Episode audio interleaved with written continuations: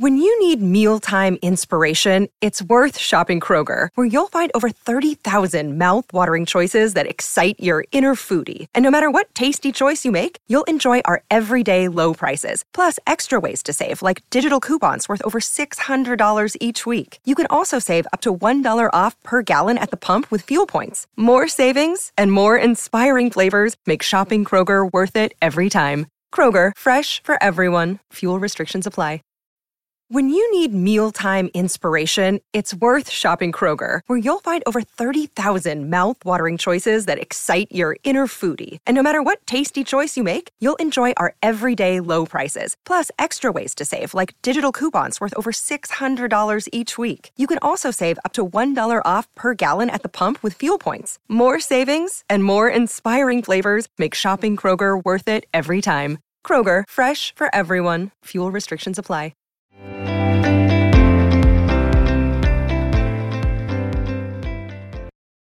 Hello and welcome back to Holding Space Podcast. I'm your host, Dr. Cassidy. In today's episode, I sit down with Dr. Dan Siegel. Dr. Siegel received his medical degree from Harvard University. He is a clinical professor of psychiatry at the UCLA School of Medicine and the founding co-director of the Mindful Awareness Research Center at UCLA. He is the executive director of the MindSight Institute.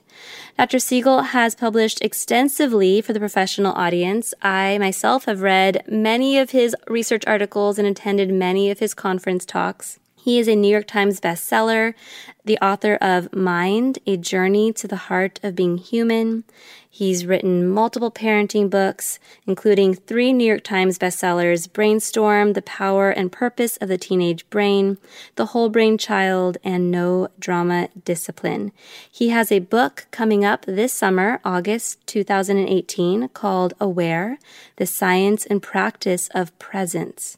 This book will provide practical instruction for mastering the wheel of awareness, a life changing tool that he has offered for cultivating more focus, presence, and peace in one's day to day life. In this episode, I share with Dr. Siegel my fears as a parent of two young children who are growing up in a digitized world. And I ask him, how can we as humans, as parents, support our children and support ourselves in cultivating and maintaining conscious connections in this new digitized world. We also talk about mindsight. What does mindsight mean? We explore what all of this means for our global community. We talk about our interconnections to each other and how easily we're losing that in our digitized world. But Dr. Siegel, as he always seems to do, offers hope. He offers ideas for how we can move forward and maintain our conscious connections to each other. I'm really excited to share this conversation with all of you. So without further ado, let's jump in. You're listening to Holding Space Podcast with Dr. Cassidy Freitas, licensed marriage and family therapist. The information shared in this podcast is not a substitute for seeking help from a licensed mental health professional. Now, let's jump in.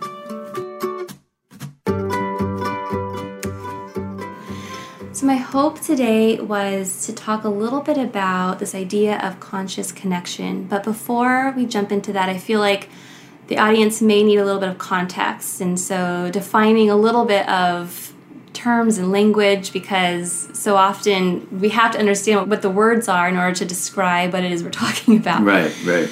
So, can you? We're sitting here in the mind in your MindSight Institute. Mm-hmm. Can you help me better understand what do we mean when we say MindSight? Yes. So, for parents with children, or for a therapist with clients or patients, or any human being on the planet, the idea is you can sense the mind of yourself or others. So everyone has a mind, but actually not everyone perceives the mind. So mind sight is a term I made up when I was in medical school and I ended up dropping out, and it was very disillusioning because my professors in medicine didn't seem to see the mind of their patients. So if they told them they were dying, they would just say you're dying and goodbye, and, and they wouldn't explore the patient's feelings, the mm-hmm. meaning of the statement they just said you're dying, They wouldn't check in with the impact of the relationship between that physician and that patient and mm-hmm. what that diagnosis meant for what was now going to go forward in their life. So they just left Yeah. as if the physical world were all there were. So I realized after I stopped school for a while that there was physical sight to see the physical things in the world, and then there was this other perceptual ability to see the subjective experience like meaning or emotions mm. or memory. So I just made up the word mind sight. So when I went back to school, I had a conceptual notion of what was missing because I didn't think the professors would have changed in the time I was away, and they didn't. But I was like an anthropologist going back studying how a clinician without mind sight is a bad thing. Hmm. So I would use them as anti role models. And I would just kind of study them, you know. And it really helped me. Yeah. So that was back in 1980, you know, a while ago. And around the same time, in the field of psychology, the term theory of mind had just been created. And I had started medical school actually after that had been published. So it overlaps with the research term theory of mind, which later on, many years later, would have the term mentalization or reflective function or psychological mindedness that have similar aspects to them. But in mindsight, it has these three components it's insight into your own subjective life, it's empathy for the subjective life of someone else, and it's a process called integration, which is where you honor differences and promote linkages. Hmm. So it's like the gateway for kindness and compassion, is what integration is. So that's what Mindsight is, and our Mindsight Institute is where we teach that to parents, to educators, to therapists, to all sorts of folks. What has been really remarkable is how just staying with that fundamental concept over all these decades has been really useful to then sort of keep one set of feet, if you will, in the research world, one set of feet in the clinical world, and one set in the practical world of how do you actually educate fellow humans about this incredibly important thing. So then that was before the digital age took off. Then as the mm-hmm. digital age took off, mindsight became in much shorter supply.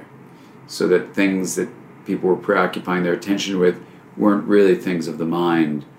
And so then empathy decreases and insight decreases and integration decreases in ways that are actually pretty serious. So we start treating each other like objects, or if you get a feeling of anger, you just destroy people in mm. whatever ways that can happen. And so what we try to do at the Mindsight Institute is try to teach the importance of mindsight in parenting, let's say, so that a parent can know that the way they communicate with their child will determine the circuitry development in the child's brain that helps not only develop mindsight but it helps develop what's called regulation to balance and coordinate emotions and thinking and attention and stuff like that. So it turns out that integration is the fundamental mechanism of every form of regulation that you can name. So when you regulate attention emotion thought memory behavior regulating impulses, regulating morality, regulating relationships. It all comes down to integration. And then the simple, amazing finding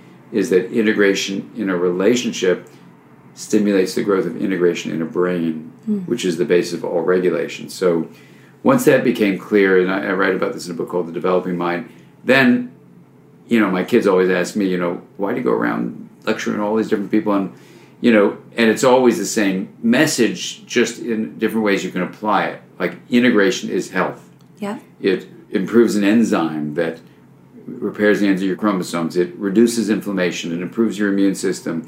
It actually optimizes cardiovascular factors. It, this integration is something you can use your mind to create what's called presence. Hmm. And through the presence, you develop these experiences of being aware. So, this new book I have, Aware, is all about how to cultivate this in your life through something called the Wheel of Awareness, which integrates consciousness. So, you have consciousness and connection are two sides. One is an inner experience in some ways, one is an inter experience in another way, but they're actually both inner and inter because the mind is both within us and between us. And then conscious connection or the idea of being present as a therapist or friend or lover or parent or leader of an organization or whatever, you know, presence is really love. And then you get this amazing way of putting all these things together, whether it's from science, hardcore science, or poetry, or spiritual practices, or clinical approaches, or parenting strategies, or education, or whatever you do, you kind of come down to this grounding mm. that you know makes our collective work pretty simple. Doesn't make it easy, but it's pretty simple. And when you come back to that basic truth, then you invite people into the discussion. So, like I do work in Baltimore, and we're doing work with all the murders that are there, and we bring groups that have never really communicated with each other, drop them into a presence through the wheel of awareness, and then the emotions that arise and the sense of connection that comes from that consciousness being integrated is just mind boggling. I mean, mind opening. And anyway, so you can work at the level of communities, you can work at the level of history across you know, racial history of, let's say, African Americans in this country or people inheriting this unfortunate in group, out group distinction mm-hmm. where you see integration is blocked and you can then drop people beneath those biological proclivities. And so that's what we do. And, you know, however you manifest it, the good news is you're in this very scientifically grounded place, and then you go out in the world and just try to live this way of coming from presence. So that's what mindsight is. That was a long oh answer to a gosh. short question. And I there I have five million follow up questions, and I'm yeah, going to not ask you too. the five million. yeah, me too. Well, uh, questioning and inquiring is a great place to start, but yeah. it can lead to many more questions. Now, you had mentioned earlier on how now we are very much living in a digitized world where so many connections are happening online or through an app or through social media. And I've had so many parents and have myself struggled with our kids are growing up in a digitized world, and how can we as parents support them in integrating conscious connection in this digitized age? Because it's not going away and they're going to be growing up in this world where so many connections are happening through social mediums online and these apps and i'm curious to hear your thoughts on how we can support our children as they're growing up in this world to being able to maintain and integrate conscious connection while all these i don't want to say false connections but can feel like connections but they're not really are happening. Well let's take it layer by layer. The strange truth is that everything we're talking about is about sharing the flow of energy and information. And it's not a way anyone seems to talk about, but to me, it's really the essential starting place. So if you think about energy and information happening, let's say, between you and me, and then between us and anyone listening, mm. there is the energy of sound. Right now, we also have vision, but for anyone listening, it's just sound. So, sound is just a form of energy, it's air molecules moving. So, I can say hello, or I can say hello, you know, and it's a tone of voice. Or I can say, you know, bluebird, or I can say blueberry. And they sound sort of similar, but they're profoundly different. Mm. So, energy patterns can convey information and we can share those energy patterns quite directly through tone of voice, through literally the the meaning of a word, blueberry versus bluebird, um, and we can also have visual energy things with photons doing it. So I can move my hands around, or gesture hello, or gesture stay away, mm. and that's all light energy. So when you look at the kinds of energy that the digital world permits, besides it being on off, which is what digital means, the right. you know, zero one zero one, that's fine. I mean, musicians may initially have had trouble with that because they didn't want their music, which is analog, mm. to be reduced to digital. Mm. But we've all gotten used to listening to digital music, even musicians. So it is a bit different, but we have gotten used to it. So that's got a lot of variation in it now. But the way people then connect to other people is often not with the immediacy of the timing of shared energy states. And what's usually conveyed in a text or an email or a chat box or fa- you know FaceTime's a little different, but in many of these channels of energy flow, which is what the digital world is really Right. all about, is a non-mind sight based form of communication. Both the form and the content is not about the inner subjective nature of the mind, hmm. not usually, and it's set out in a way which makes the level of discourse often quite impulsive and quite superficial.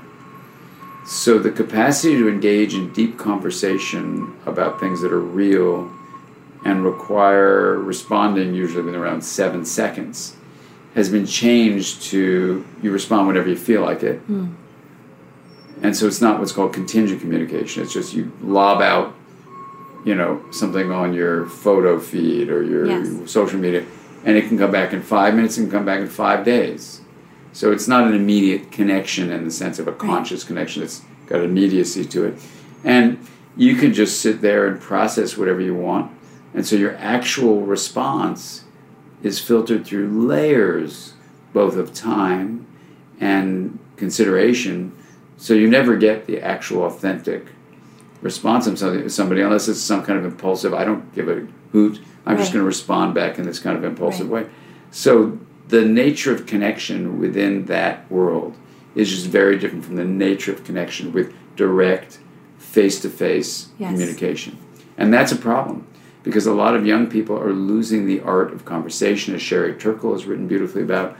And if you think about the categories and concepts the brain creates to organize this very complex world into energy information, is how I would say it, then you start developing these digitalized categories and concepts of stuff like did the message I just send get a lot of friends? Did I Did get a lot of- of thumbs lot up, likes? thumbs down? Yes. So the thumbs up, thumb down stuff and all the likes I can get categorizes the meaning of my communication. Yes. And then we think, oh, I only got two people responding. Well, if you had a friend and you said, hey, friend, look at this photo, and your friend looks at the photo and go, oh, that's really sweet. What was it like to be there Mm. at the park with your dog or whatever used in the photo? Oh, it was so much fun. I, I really miss my dog because, you know, she died two days ago. Mm. And this was just two weeks ago. I was with her, and it was so beautiful to be with her. And she really had a lot of meaning for me. No, you send out your photo. Yeah. Oh, I didn't get a thousand likes or a hundred likes or twenty likes.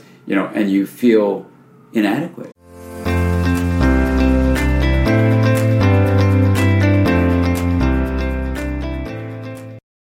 As a mom to three, my partner and I find that one of the biggest struggles we have faced in our relationship is navigating sharing responsibilities and the mental load. And I know that we're not alone because this shows up with all of my clients. And in every podcast episode, the mental load of parenting shows up in some way or another. Enter the scene Coexist. Coexist is the app that's revolutionizing how couples manage the mental load of household tasks and childcare.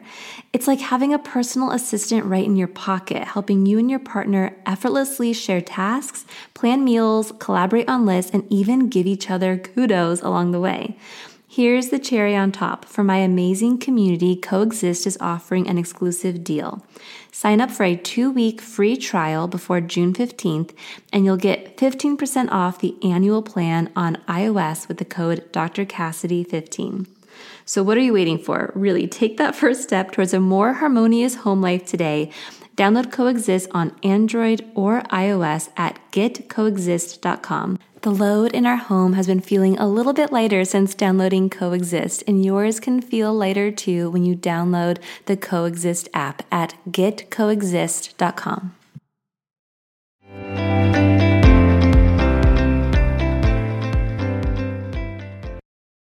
Since becoming a parent and as I've gotten older, I've become a lot more mindful of the supplements and products that I use. And that's why I love Puori. These are natural food supplements that I trust completely. Let's talk a bit about collagen. So, collagen is so important for our bodies, but our natural production of it slows as we get older. So, I've learned. And quality supplements support our muscle, bone, and joint health.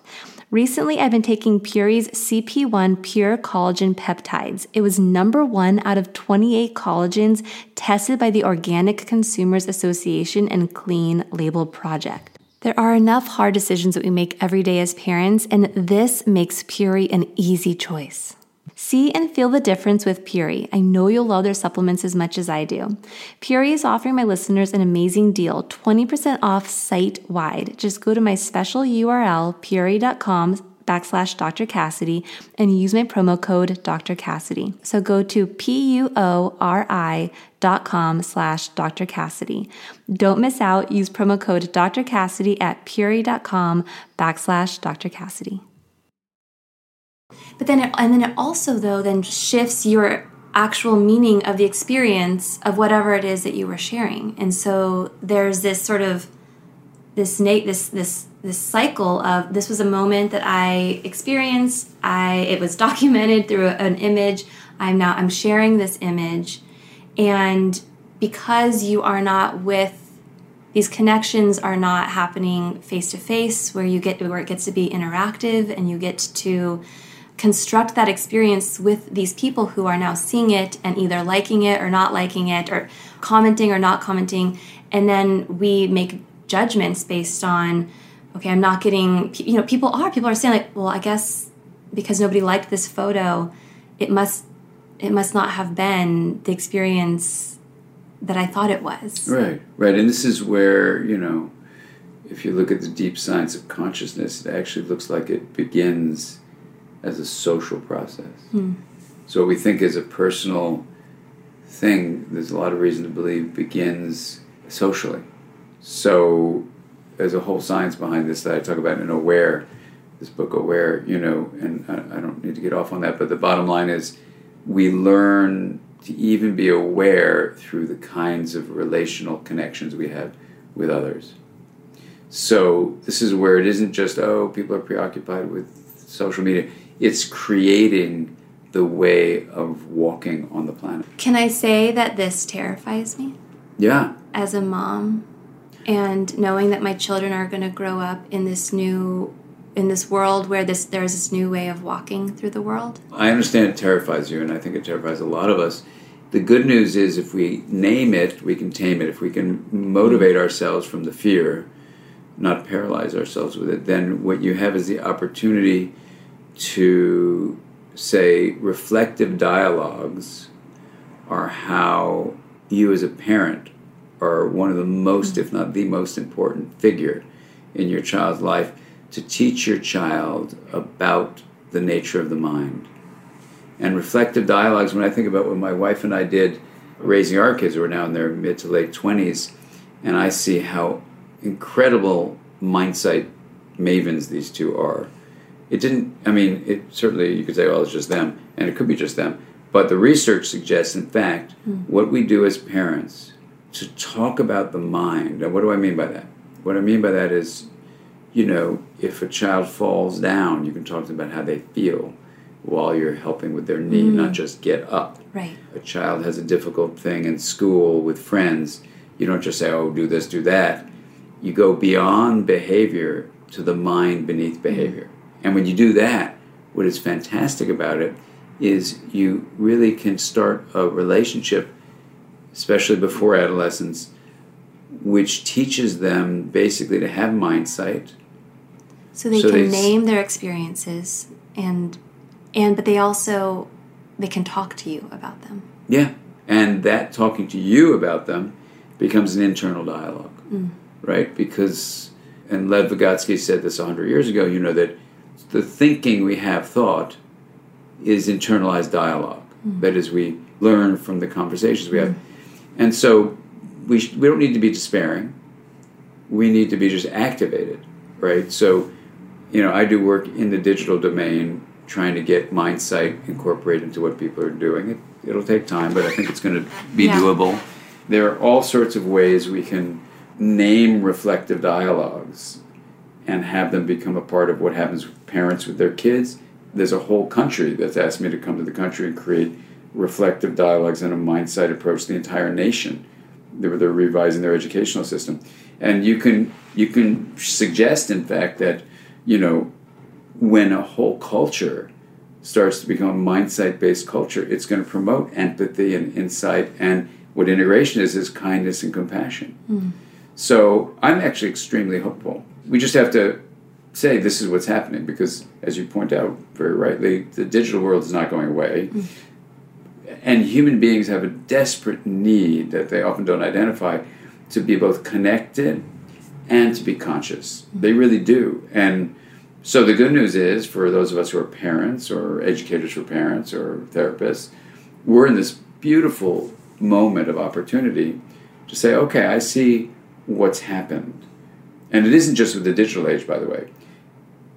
The contemporary cultural view of a separate self is killing the planet. Mm. And there's a moment of change that is required in humanity, or we will kill life on Earth. Mm. And so, you know, I'm giving a, a, commencement address to an eighth grade class uh, next month. And it was so exciting because this school has been using these mindsight ideas and other things from the time these kids were in preschool, and now we follow them all the way to eighth grade. Now they're graduating. And when you hang out with these kids and you see the incredible reflective capacity they have, they're mindsightful kids, and they have this approach to the world like, we are going to help this world. Mm. We're going to serve this world. That's where your hope comes from. You see it. I see it. This is not just an idea. No. Right? And the reason, you know, Caroline Welch and I put so much energy into the Mindsight Institute, you know, is that this stuff is not just interesting. Of course, it's fascinating from an intellectual point of view. It's not just helpful as a parent. Yes, it is helpful. In fact, it makes all the difference in parenting.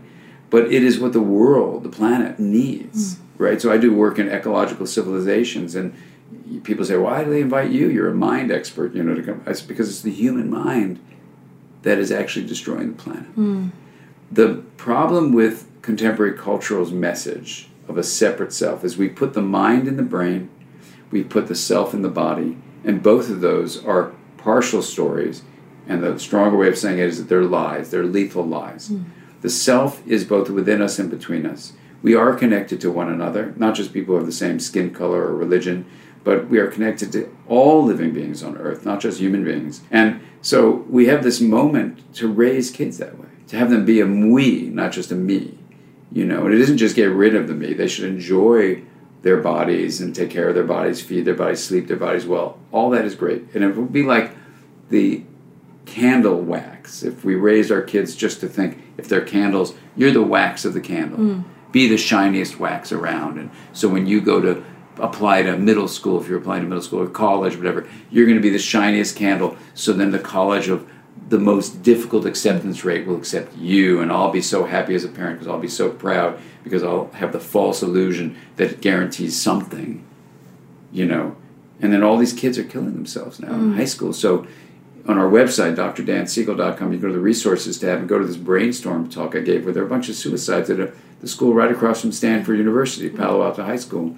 At the end of the talk, I'll say to, to you what I said to them, which is I said, contemporary culture teaches us to be the shiniest candle. Mm. And so then all you do then is if you start walking around Earth with that message, you want to blow out other people's wicks. Because if their flames are going, it's going to take attention away from you. So if you really believe all you are is the wax, then you're living a solo self lie. We are the wax. Sure, you have a body, lives about 100 years awesome, but you are also the light. Mm. And what that approach does as parents is help our kids realize that the light you give from your flame is there to light other people's wicks and it takes nothing away from your flame and we need to make this a brighter world and that's the kind of way we can raise our kids that's what's needed for their own well-being individually for the well-being of our families for the well-being of our schools for the well being of our communities, for the well being of our country, for the well being of our planet. That's the kind of world human beings are capable of this kind of cultural evolution because it's all based on a science reinforced, society reinforced lie that the self is separate, that the self lives in your skin.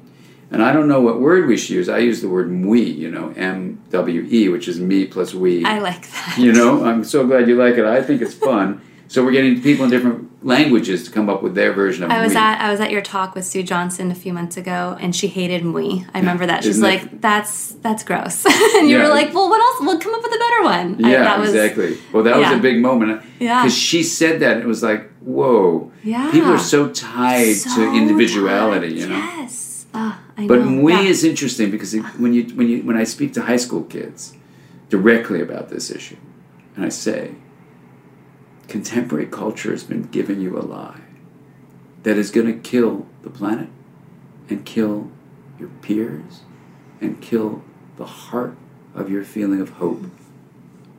But you can switch it as of now by dropping the solo me thing or even thinking I have to give up me and go to we, but actually embrace and You want to integrate hold itself. Both. Hold both. We, you know? When I first asked you the question in my body, I felt this. I had this tension of just like, well, a fear of. I said I'm terrified. Yeah. and I felt that. I felt that fear.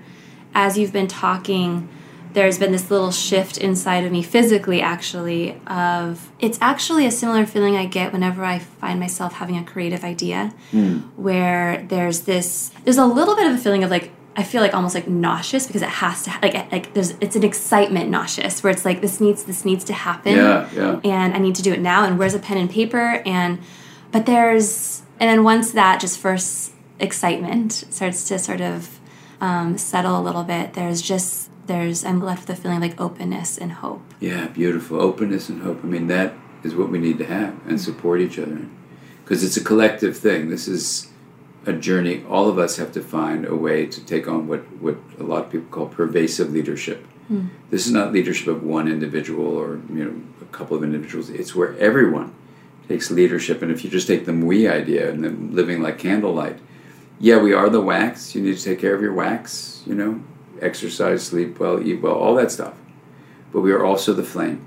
Hmm. And imagine if the goal was light up everybody's candle, hmm. right?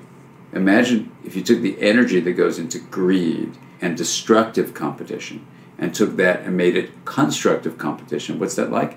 You identify the world's problems, the suffering of the world, and you put all that energy of competition into beating the problem that's creating the suffering, and then everyone benefits hmm.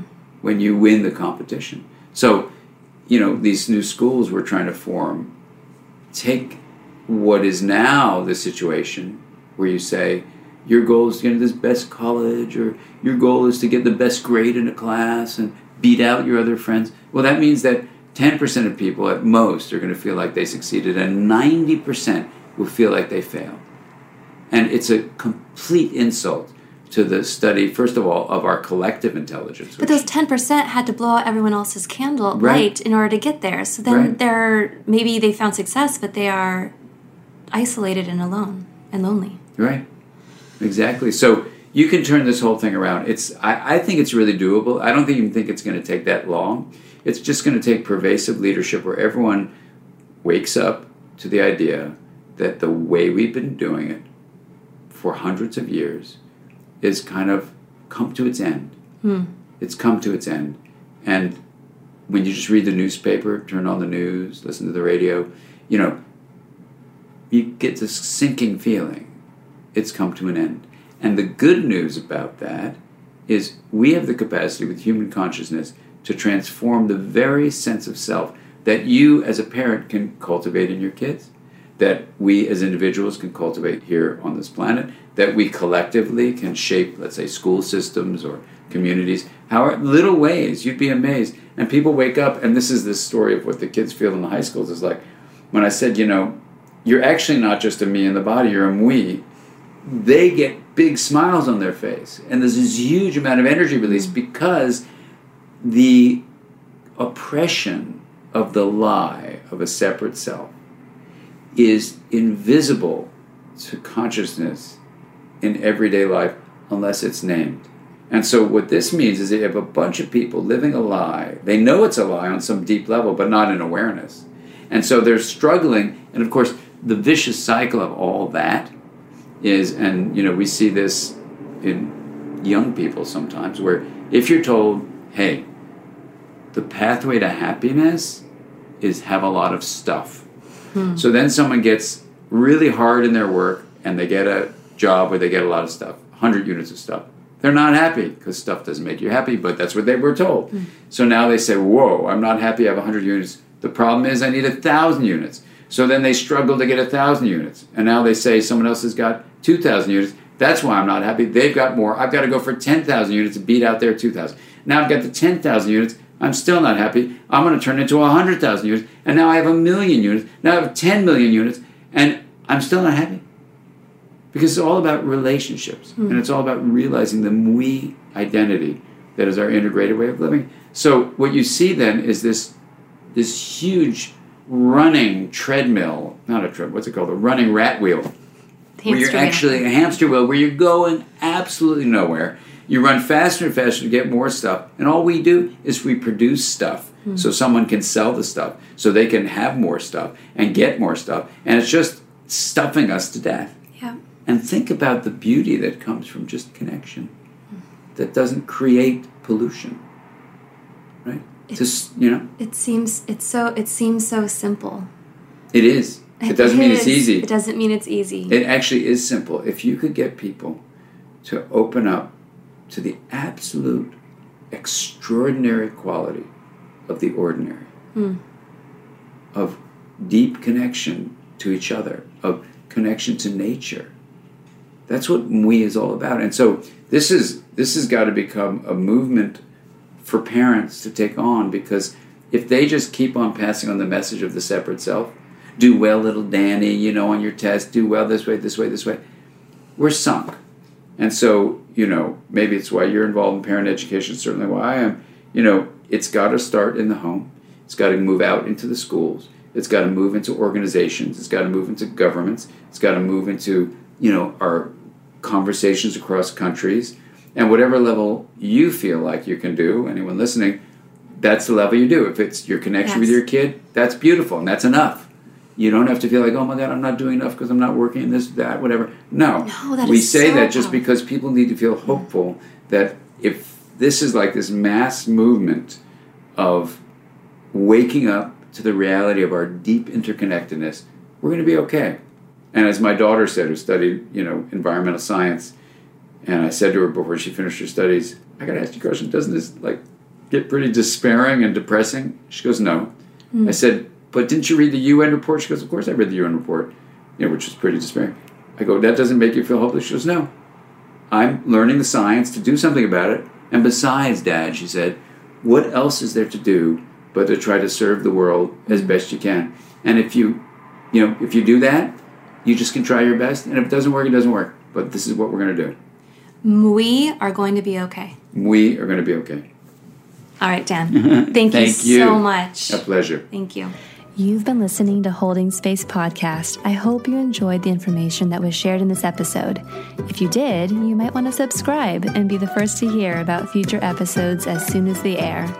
Thank you so much for sharing this space with me. Have a great day.